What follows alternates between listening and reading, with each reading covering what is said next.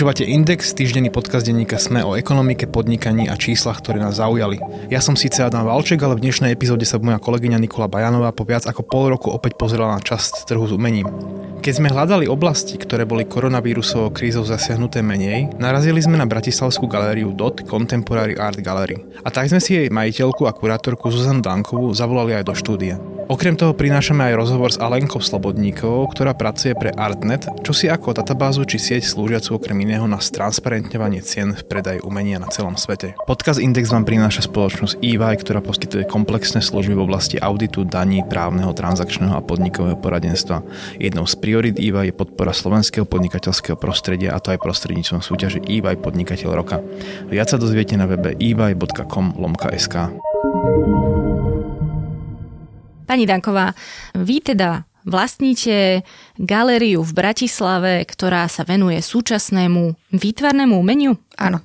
Žiadne sochy, žiadne užitkové umenie, je to hlavne výtvarné umenie? Uh, je to výtvarné umenie, sochy samozrejme tiež, ale my sme primárne sústredení na klasický závesný obraz. A na moderných umelcov, tých súčasných? Na vyslovene súčasných, súčasných slovenských umelcov. Snažíme sa pracovať na takom tom klasickom galeristickom modeli, ktorý funguje vo svete. To znamená, že máme vybraných umelcov, ktorých sme si vytipovali, pracujeme s mladými umelcami, čiže to znamená, že veľa umelcov ešte len skončilo školu. Sú čerství absolventi Vysokej školy výtvarných umení. Čiže sú veľmi vďační za vašu galériu, lebo predpokladám, že to nie je úplne ľahké, ak nie ste, že hneď veľká hviezda. No jednak sú vďační a my sme vďační zase, že, že dobre malujú. Je tam z čoho ako keby vyberať. Toto je určite veľmi zaujímavá vec, že vlastne kto hodnotí, vyhodnotí, že kto je dobrý, ale ešte predtým, už keď hovoríme o slovenských umelcoch, umelkyniach, tak nejaké mená by ste nám mohli povedať. Tak napríklad jedna z umelkyň, čo som presne hovorila, že teraz vyštudovala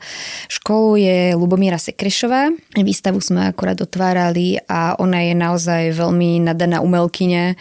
Keď sa človek na to pozrie, tak to má v sebe neuveriteľnú silu a tá je práve preto, že si obrazy nepripravuje dopredu, nerobí si nejaké prípravné skice alebo materiály.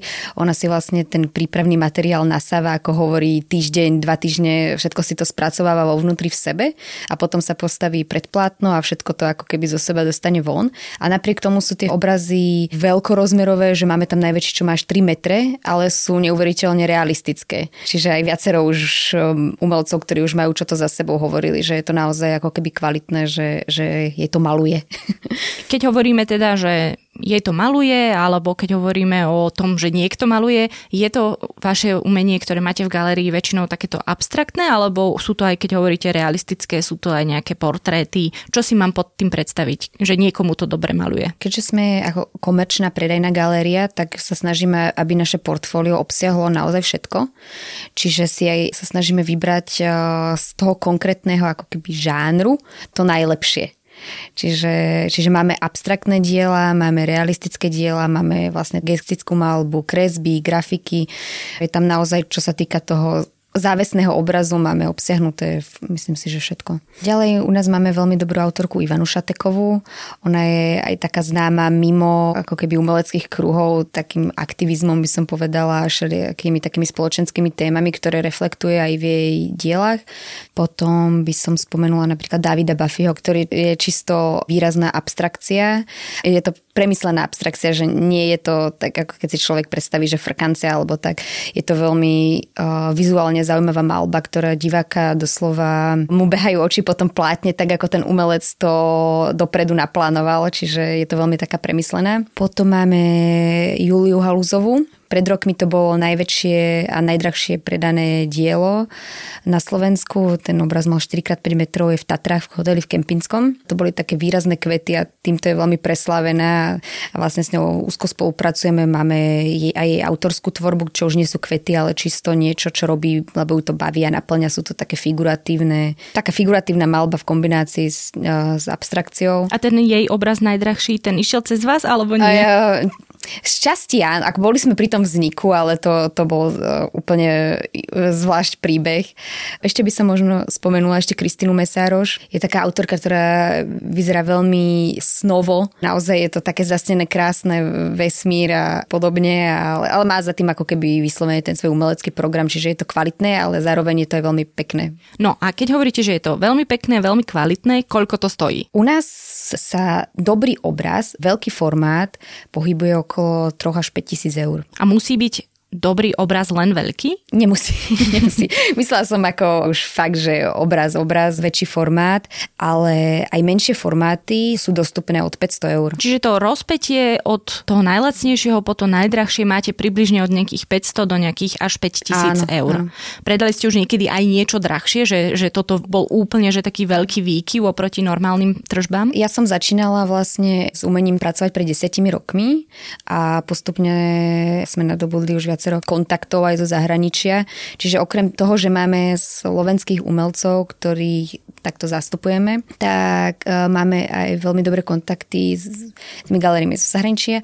Čiže ak príde nejaký klient, ktorý vyslovene chce investičné umenie, ktoré je úplne nad rámec tohoto, tak sme už robili samozrejme aj takéto nákupy a to bolo okolo 200 tisíc eur. Aj poviete, kto to bol, lebo to sa väčšinou nehovorí v tých kruhoch, že kto to kúpil a koho kúpil. Ja by som určite mohla povedať, bola Katarína Grosse, to bol asi ten najdrahší, najdrahší obraz, ale máme vytvorené vzťahy, že, že dajú sa realizovať aj takéto nákupy, že sú to vyslovene investičné obrazy. Ten svet vo svete umenia je už uh, veľmi zabehnutý a naozaj sa to dá povedať, že rastú ročne 10% tie ceny. Pokiaľ si nájde človek nejakú, nejaké umenie, ktoré je zastrešené dobrou galériou aj v tom zahraničí, tak oni to vlastne musia garantovať, že takýto nárast ceny bude. Ale aj tých 5000 podľa mňa je investícia všetko, čokoľvek, akože do dobrého, kvalitného umenia môžeme asi považovať za investíciu, aj keď teda nemôžeme očakávať, že za dva roky ten obraz, keby som sa ho rozhodla predať, ho predám za 10 násobok ceny. Ono sa na to treba pozrieť úplne jednoducho, že pokiaľ je potom dopyt,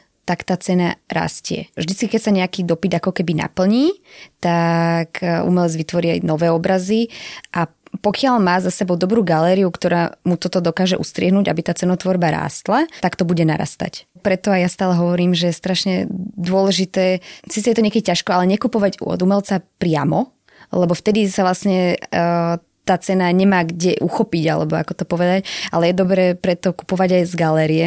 Neodrazí sa v tom trhu. Akoby. Neodrazí sa to v tom trhu.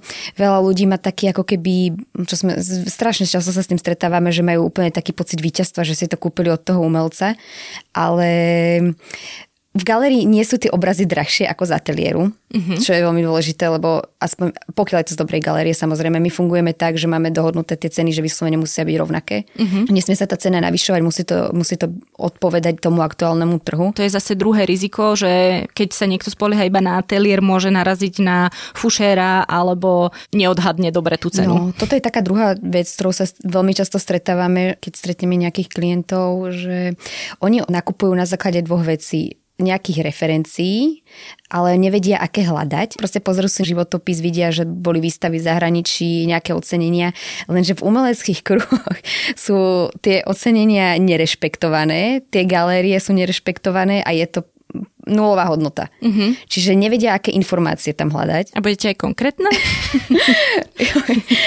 Toto som tým presne rozmýšľala, že, že je to strašne ťažké, ale... Alebo tak hej. urobme to inak, že, že kam sa pozerať. Kam sa pozerať. Nedá sa to úplne takto generalizovať, lebo proste pokiaľ to človek vie, už sa v tom orientuje, tak veľmi rýchlo to vlastne pochopí. Čiže sme pri tom, čo mi hovorila aj pani Gažovičová, a teda, že treba sa riadiť odborníkmi. Áno, áno. Je to tak a ešte by som povedala tá druhá vec, že strašne dávajú na referenciu známych, že prídu, vidia, že obraz u nich vysí, že, že proste je to pekné a, a potom zase za tým nehľadajú nejaké, nejakú túto hĺbku ďalšiu a to je ako keby taká druhá chyba. Máme korona krízu, ako sa napríklad darí vám? To sa tak hovorí, že pokiaľ galéria vydrží prvé dva roky, tak už je dobre. A to som počúvala z veľa strán, my teraz fungujeme aktuálne 6. rok. A prvé dva roky boli ťažké, potom už uh, vlastne už to nabehlo na takú pomalú stúpajúcu krivku. Ale povedala by som, že odkedy nastala korona kríza, tak stále ako keby tá stúpajúca krivka sa drží na tej úrovni, ak bola predtým. Vôbec ne, neprišiel žiadny pokles. Ja som sa rozprávala aj s viacerými umelcami, ktorí vlastne zažívajú to isté, práve že ešte väčší nárast. Takisto sme sa rozprávali o tej kríze, ktorá bola 2008. Čiže v momente, jak sa, jak sa vlastne prehúpla na Slovensko, tak to boli najlepšie, najlepšie roky pre umenie. Čo je veľmi je to, fascinujúce. Je to, je to veľmi fascinujúce, ale to je to umenie, proste, to je na ňom aj to pekné, že, že teda takto, aby som to napravila, to dobré umenie, tí umelci, ktorí boli naozaj dobrí, aj e, považujem ich za dobrých, aj celkovo sa to už neskôr vyčistilo, že sú kvalitní a dobrí, tým predaj veľmi stúpol tým, čo, čo boli priemerní alebo horší, tak tým to úplne kleslo. Akože aj u vás hovoríte aj za ja vás? Ja alebo... 2008. Aha, 2008. 2008. Dobre. U nás máme v galerii už tých dobrých, že naozaj, že my keď si vybereme umelca, tak, tak naozaj je to už nejaký proces, že naozaj tú tvorbu do hĺbky poznáme, že aj všetky, všetky tie kontexty, ktoré tam majú byť, takže to už je iba dobré. Za 6 rokov, hovorili ste, že 6 rokov fungujete, ste si ani raz nepovedali, že toto bol krok vedľa? Čo sa týka výberu umelca, mm-hmm. keď už sme si ho zobrali ako keby do portfólia, tak už nie. A hovoríte teda, že tá stúpajúca krivka je kontinuálna, stále to rastie aj napriek koronakríze. Mohli by ste to aj nejako kvantifikovať, že koľko obrazov tak predáte za rok a koľko sa vám ich podarilo pod- predať už v tomto roku? Ono to nie sú stovky, to sú desiatky. Strašne pomaličky to ako keby stúpa, ale tá krivka je proste stúpajúca, že není to, není to nejaký pokles. No hlavne ani tie obrazy zase asi nevznikajú, že za týždeň jeden, čiže aj preto ich nemôžete predávať stovky, lebo to nie je masová výroba. Nie sú to, není to proste klasický produkt, že nedá sa to aj grošky predávať, že je tam proste za tým nejaký proces. A ten proces váš z pohľadu tej galeristky je vlastne aký? Vy si obeháte ateliéry alebo už vychádzate z nejakých uh, referencií alebo ako to vlastne vyzerá, ako to funguje? Ono to funguje tak, že my sme v úzkom kontakte s tými autormi, ktorých vlastne reprezentujeme a akokoľvek vytvoria nový obraz, my ho musíme prísť nafotiť, musíme vlastne si spísať údaje, vložíme ho do katalógu, pridáme, musíme to aktualizovať, posielame novinky vlastne klientom, ktorí majú záujem od daných umelcov, potom fyzicky to dielo vlastne treba zabaliť, odviesť, e, archivovať, čiže je tam veľa e, manuálnej práce za tým a aby, aby sme to portfólio mali dostatočné, tak máme vlastne tri sklady, kde máme všetky tieto diela archivované. Samozrejme taká tá rozpracovaná časť alebo v príprave je ešte u umelcov doma. A potom je samozrejme dôležité odprezentovať tie diela smerom, smerom k divákovi. Čiže okrem toho, že my robíme výstavy, ktoré meníme, tak ešte sa snažíme prezentovať aj popri tom tieto diela. No. Ako sa nastavuje cena? To je veľmi dôležité a toto hlavne veľa mladých ľudí, s ktorými sa stretávame vlastne po škole, nevedia. Majú buď veľmi veľké očakávania, alebo veľmi malé. A to, ja by som povedala, že správne to nastaviť je na základe toho dopytu je dôležité, aby sa tie diela predávali, lebo keď je tá cena premrštená, tak vlastne sa nepredajú pre tých ľudí, ktorí sa rozumejú a zároveň je to na nás ako galérii, aby tie ceny boli adekvátne, aby, to, aby, aby ten kupujúci mal záruku, že naozaj to dielo takú cenu a hodnotu má. Čiže snažíme sa to na, nastaviť dobre a pokiaľ to už nastavíme, musíme udržať tú hodnotu, aby sme garantovali, že to takú hodnotu má. Nastavíme to tak, aby, aby sme vedeli sledovať takisto ten proces toho, aby to stúpalo. Čo je, čo je tiež veľmi dôležité. Napríklad začínali sme s Jarmilou Sabovou Džupovou. To bola prvá autorka, ktorú sme mali. Prvotné ceny formátu 214x140, čiže veľký formát boli 1600 eur. Aktuálne sme na 2400. No, čiže za tých 5 rokov to narastlo o 50% z tej pôvodnej sumy, lebo to bolo Skoro 800 takmer, hej. plus 800. Áno, no. ale napríklad keby sme začínali keby sme začínali na, na sume vyššej, možno, možno by to bolo percentuálne menší nárast, ale my sme proste zvolili pre tieto autorky aj s tým, že ona chce, aby, sa to, aby to bolo dostupné k ľuďom takúto stratégiu a tu si držíme a Samozrejme, že to nebolo hop, boli tam asi nejaké dva, dva medzi 1800 2000, 2100. Jasné, lebo na tomto je veľmi fascinujúce to, že umelec asi nemá niečo akoby v hlave, že hodinovku. Hej, že on, si, on vie, koľko na tom robil. A toto, toto je to, čo je pre mňa na tom celom najfascinujúcejšie, že ako si ten človek, treba začínajúci, nastaviť tú cenu. Lebo vy hovoríte presne, že za prácou toho, ktorého umelca je nejaký kontext, roky nejakého premýšľania, nejakého vývoja a tak ďalej a tak ďalej. A teraz vlastne ten človek tiež študoval, tiež akože pozoruje, čo sa okolo neho deje a teraz si povie, no tak henten keď uh, toto predal za 700, tak ja to predám za tisíc, alebo ja neviem, že, že je to Ale trošku to, trošku to funguje, ako nik, nikto na Slovensku teraz nepríde a nepovie si, že ide za 100 tisíc obrazy predávať, lebo... Uh, lebo vie, že to sa asi nepodarí. Je to také ako keby povedomie o tom, že... Čiže je benchmark jednoducho. Áno, áno. Existuje benchmark na slovenské súčasné umenie. Áno, myslím si, že určite, že, že vie aj na tej škole, že už sa stretáva trošku, chodia ľudia aj si kupovať práce aj priamo vlastne ešte do ateliéru na prieskumy a tam už, tam už sa s tým stretávajú, že sú to síce stovky eur, ale že už majú nejaký prvý kontakt s tým a, a vedia už trošku. No. no a už sme hovorili o tom, že tá cena aj narastá časom. Znamená to, že presne ja si kúpim niečo za 400 eur a môžem očakávať, a už sme o tom hovorili, hovoriť, že nie za dva roky, že to predám za, ja neviem, 10 násobok, ale môže sa stať teda, že tá narastajúca krivka dosiahne presne nejakých pár percent, že je tam teda tá istota toho, že aj keď to nie je v tej galerii, tak tá cena toho umenia vlastne rastie? Toto je veľmi otázne. ako závisí to stále od toho dopytu. Ja by som povedala, že ako náhle sa napríklad vyčerpala tá slovenská moderná, potom vlastne začali sa ľudia zaujímať o konceptualistov, tým narastla trošku hodnota, že vždycky sa to ako keby tak posúva, že keď už je niečo vykúpené, tak musí ísť ten fokus na niečo ďalšie a stále to ide vyššie a vyššie, bližšie ako keby k tomu súčasnému umeniu. A myslím si, že takto sa to dopracuje, že, že, že všeobecne stúpnú ceny aj, aj tomu súčasnému umenia celkovo. Malo Čiže to sú to byť. trendy a, a pre vás by nemalo absolútne žiaden význam to mať niekde odložené a čakať 5 rokov, a kedy ten umelec možno bude mať nejakú vyššiu hodnotu. Mm, no to, ono to takto nefunguje ono to takto nefunguje. Na tom treba aktívne pracovať. Že my tým umelcom, ktorých máme, tak vlastne snažíme sa ich dávať do zahraničia.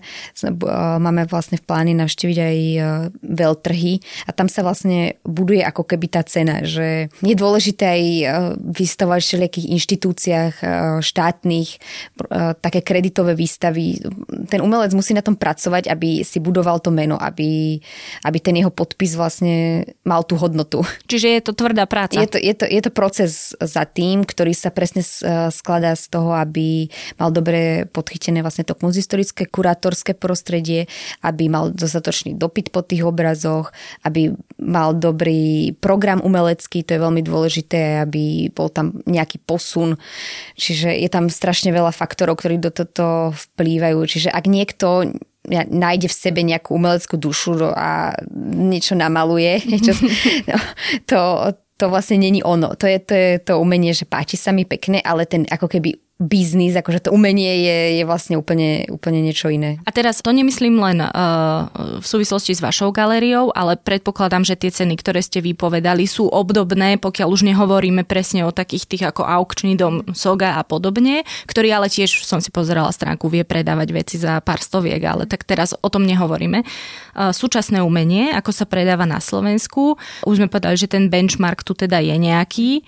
Odráža to to, čo by to podľa vás malo normálne stať? Ako, toto je pravidelná otázka v týchto našich podcastoch. Aj keď sme sa rozprávali s ľuďmi z gastronómie, tak sme sa ich pýtali, že aby ste boli spokojní, koľko by mal ten váš burger stať, koľko by mal ten váš koláčik stať, aby to bolo všetko aj vy spokojný, aj autor spokojný, aj, aj klient spokojný. Hej? A že... tak toto nemá hranicu, spokojnosť. Určite, hej. určite, ale že, že či sme ako keby, či to sebavedomie mm. je zdravé, či nie je treba spodhodnotené, alebo čo si ja osobne myslím, že môže byť skôr podhodnotené ako nadhodnotené. Mm. Že či by teoreticky nemohli tie obrazy stať aj viac. No v zahraničí stoja viac. Keď si zoberieme, že centimeter štvorcový autora, ktorý má, ja neviem, 10-ročnú prax po škole a rovnaké, dajme tomu, výstavy ako umelec u nás. Tam je to trojnásobok. Centimetr štvorcový to má naozaj, že niekto nejaké prepočty? Hej, hej, častokrát to takto býva, že aby sa... Toto je, je, to, je, to, je to taká alchymia za tým, že, že naozaj... Že rozprávame sa o niečom celý čas, čo je veľmi pre mnohých ľudí také neuchopiteľné a potom vy vlastne poviete, že existuje prepočet centimetra štvorcového. Existuje, existuje, že, že treba aj to neuchopiteľné proste strážiť, aby to, aby to niekde neulietalo. A na to, aby ceny umenia neulietavali, sa zameriava aj Artnet, preto si teraz vypočujte slúbený rozhovor s Alenkou Slobodníkovou. Treba povedať, že tento rozhovor sa nám trošku zapatrošil, nahrávali sme ho ešte koncom minulého roka. Až na fakt, že Artnet už bude oslavať 31. výročie vzniku, sú ostatné informácie stále aktuálne. Alenka, v prvom rade prosím ťa vysvetlí mne, našim poslucháčom, čo je to Artnet. Artnet je firma, ktorá bola založená v roku 1989 a teraz oslavuje 30. výročie a bola založená s cieľom slúžiť trhu s umením.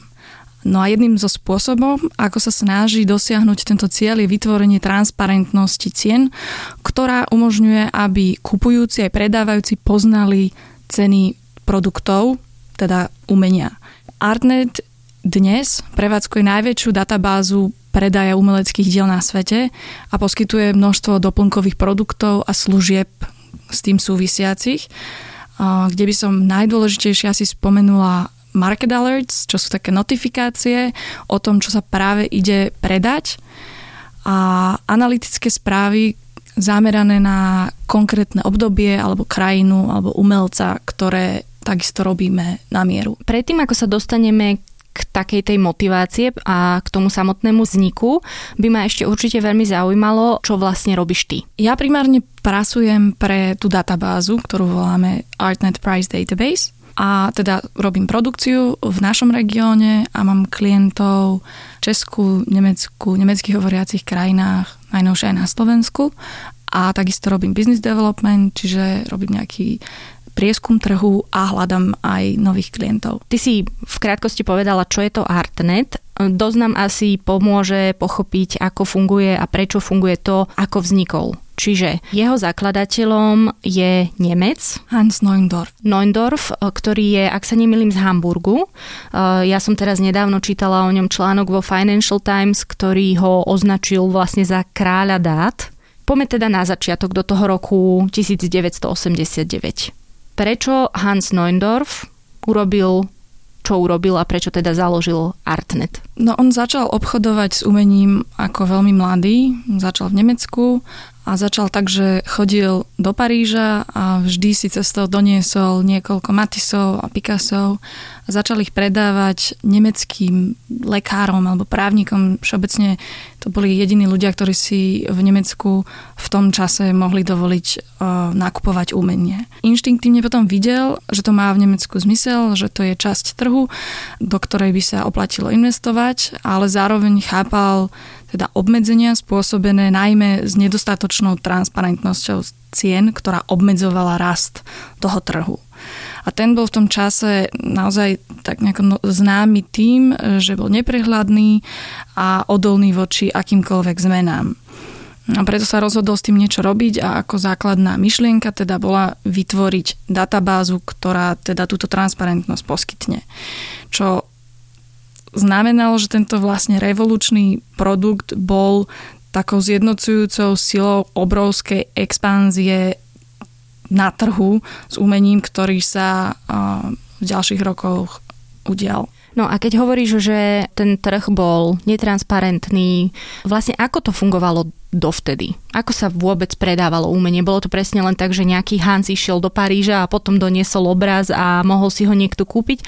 Alebo už v tom čase fungovali, vieme, že fungovali veľké aukčné domy, ale teda ako vôbec vyzeral ten predaj umenia pred vznikom Artnetu. Išlo skôr o to, že to nebolo úplne také verejné a že tam bola taká kultúra utajovania a dohody o predajoch bolo skôr zákulisné.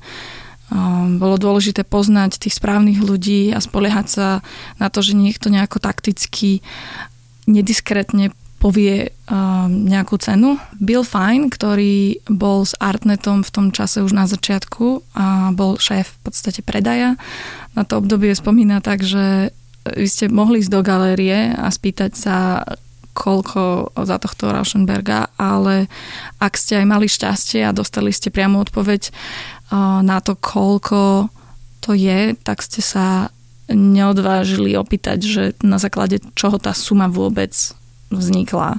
A mal to byť taký kvázi náboženský zážitok skoro až a nemalo sa dohadovať o cenách. No ale potom profesionáli, tí sa spoliehali na aukčné katalógy veľkých, uh, veľkých domov, a, ktoré boli ako encyklopédie, uh, v ktorých si ručne písali ceny dosiahnuté pri každom diele a tie si tak nejako vystrihovali, farebne kategorizovali a vytvárali si nejaký vlastný evidenčný systém.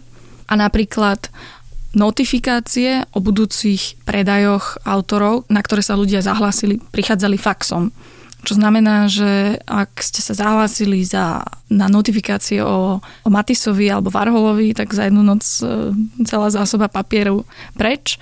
A dnes to funguje teda tak, že sa to dá veľmi jednoducho vyfiltrovať, e, dá sa zahlásiť iba na to, čo človeka konkrétne zaujíma a keď sa to niekde objaví na trhu, príde jednoducho e-mail na tú konkrétnu kategóriu toho konkrétneho umelca. Ale asi by bolo úplne naivné si myslieť, že dneska to ešte nejakým spôsobom takýmto tiež ne, nefunguje, že to elitárstvo alebo teda presne taká náboženská atmosféra okolo kupovania umenia, a to už hovorím teraz o tých najvýznamnejších umelcoch, asi ešte stále niekde panuje. Nie je to asi všetko čisto transparentné. Určite nie. V podstate tie výsledky, ktoré sú u nás v databáze, sú iba aukčné výsledky a tie výsledky z galérií stále nie sú jasné, tie nemáme. Tie si oni ešte tak nejako strážia. Neuendorf hovoril aj o tom, že mnohé aukčné domy sa bránili. Je tomu tak aj dnes? Vôbec nie. Myslím, že máme s aukčnými domami veľmi dobré vzťahy a myslím, že to má súvisí s tým, že si všetci tak nejako uvedomili, že táto transparentnosť a databáza samotná je prospešná pre všetkých, pretože ten trh môže skutočne rásť len vtedy, keď je k dispozícii dostatok dôveryhodných informácií, ktoré sú ľahko dostupné a merateľné pre každého. V podstate, keby porovnáme množstvo umenia, alebo teda cenu umenia, ktorá sa predala v 89. za, za ten jeden rok to boli asi 3 miliardy, čo v porovnaní s 2018 to bolo 19,5 miliardy dolárov. A tento nárast je spôsobený teraz čím konkrétne? On je spôsobený tým, že sa viac toho predá, alebo majú tie, má to umenie vyššiu hodnotu? Alebo je to kombinácia oboch? Je to kombinácia všetkého.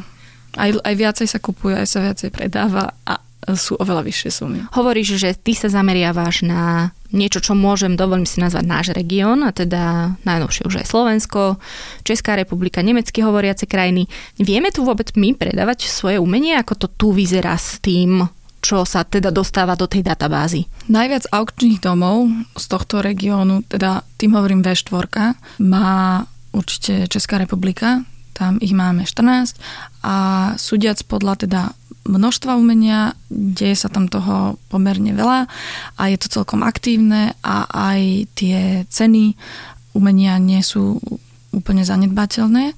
Ja neviem úplne, ako by som definovala, že či to vieme alebo nevieme, ale keď sa napríklad pozriem na stránku Sogy, tak sa mi veľmi páči, čo vidím. A myslím si, že to robia veľmi dobre, že ľudia, ktorí prídu na stránku a zaujímajú sa o umenie, tam väčšinou naozaj dokážu nájsť veľmi veľa informácií a dokážu sa o to pozrieť. Keď ťa tak počúvam a ešte sme si ani nepovedali tie nejaké základné čísla, tie štatistiky, ktoré sa týkajú Artnetu, je ešte nejaký iný takýto podobný typ firmy, produktu, služby, alebo je Artnet momentálne na tom v podstate bezkonkurenčne?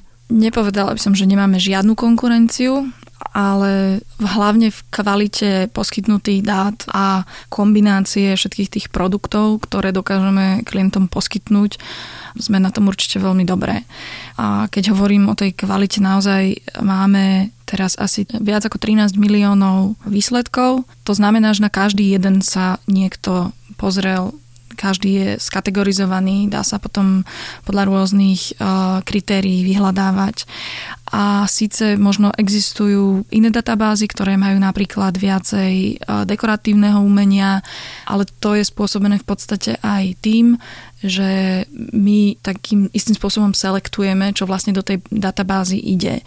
Čiže keď sú diela, ktoré sú nízkocenové alebo nemajú autora a nedá sa identifikovať, koho to je, tak tie tam my väčšinou nedávame a ostatných tam vlastne dávajú. No a teda čo je v tej databáze? Hovoríš 13 miliónov výsledkov, to znamená 13 miliónov kusov umenia, výtvarného umenia? V podstate sú tam dve databázy. Jedna je výtvarné umenia design. Do dizajnu spadá 20. a 21. storočie v tejto kategórii.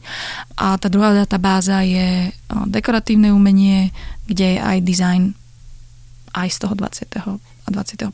storočia. Čiže napríklad taký Jeff Koons by tam bol so svojimi balónikovými určite. sochami. Áno, Jeff Koons by tam určite bol a bol by v tom výtvarnom umení. Poďme možno k tým číslam. Koľko zápisov z aukcií, koľko užívateľov mesačne, koľko umelcov, aukčných domov. Tých zápisov máme teraz už viacej ako 13 miliónov, ako som spomínala. Máme mesačne cez 3 milióny návštevníkov a umelcov máme viac ako 340 tisíc.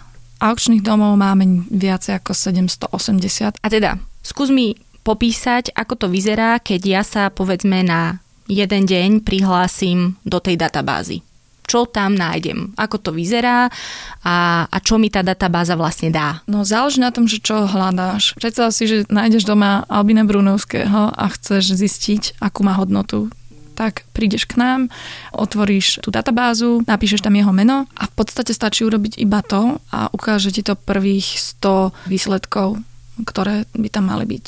Môže sa stať, že vyhľadávaš niekoho, kto nemá toľko záznamov, tedy ti ukáže, dajme tomu 50, ale podľa toho už si vieš spraviť aký taký prehľad, koľko by to stálo. Čiže sa dozviem, čo asi môžem očakávať za to, keby som ho chcela predať, ale zároveň sa mi môže pokojne stať, že žiaden z aukčných domov to nevezme, alebo galérii to nevezme, alebo jednoducho nenájdem kupcu, ktorý by bol ochotný za to zaplatiť. Akože nie je to, že garantované, že toto za to určite čo dostanete, ale podľa tohto sa môžete riadiť. Áno, to je iba informačne. A teda túto databázu tým pádom využívajú z tvojej skúsenosti viac ako jednotlivci, alebo sú to možno práve že veľké aukčné domy? V podstate je to pol na pol.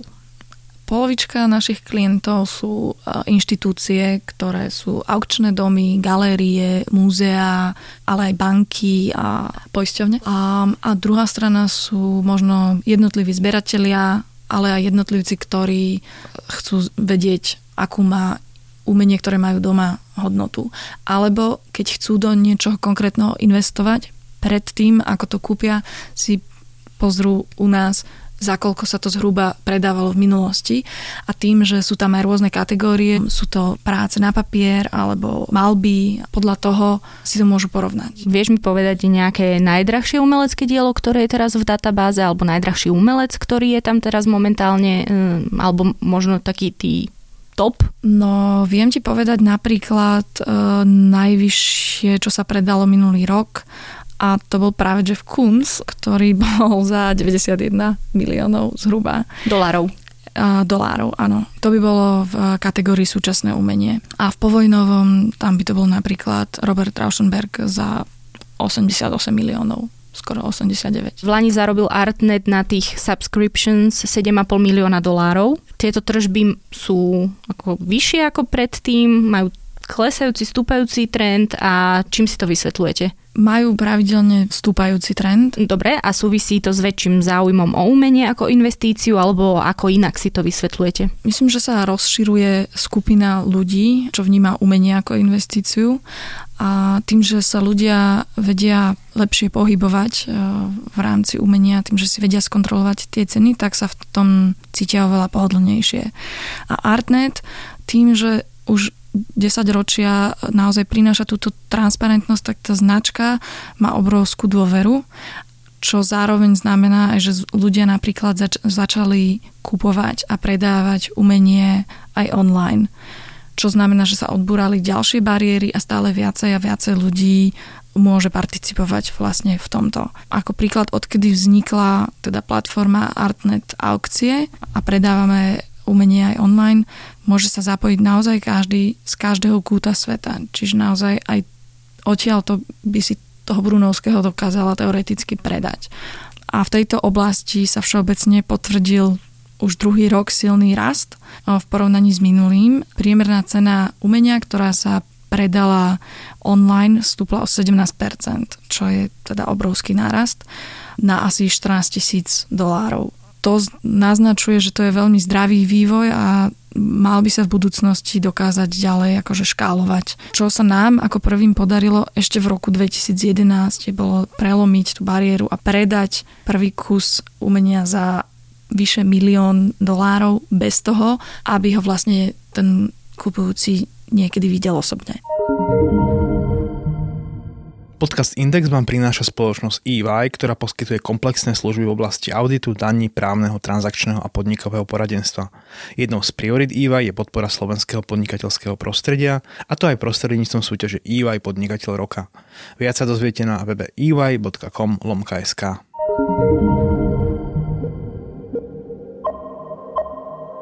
Podcast Index vychádza každý týždeň vo štvrtok. Prihláste sa na jeho odoberanie vo svojej podcastovej mobilnej aplikácii na platformách Google Podcasty, Apple Podcasty alebo Spotify. Všetky diely, ako aj odkazy na témy, o ktorých hovoríme, nájdete na adrese sme.sk lomka index. Ak sa vám podcast páči, môžete ho ohodnotiť. Ak nám chcete poslať pripomienku, môžete sa pridať do podcastového klubu Sme na Facebooku alebo nám napísať e-mail na adresu index.sme.sk Moje meno je Nikola Bajánová. Ja som Adam Valček.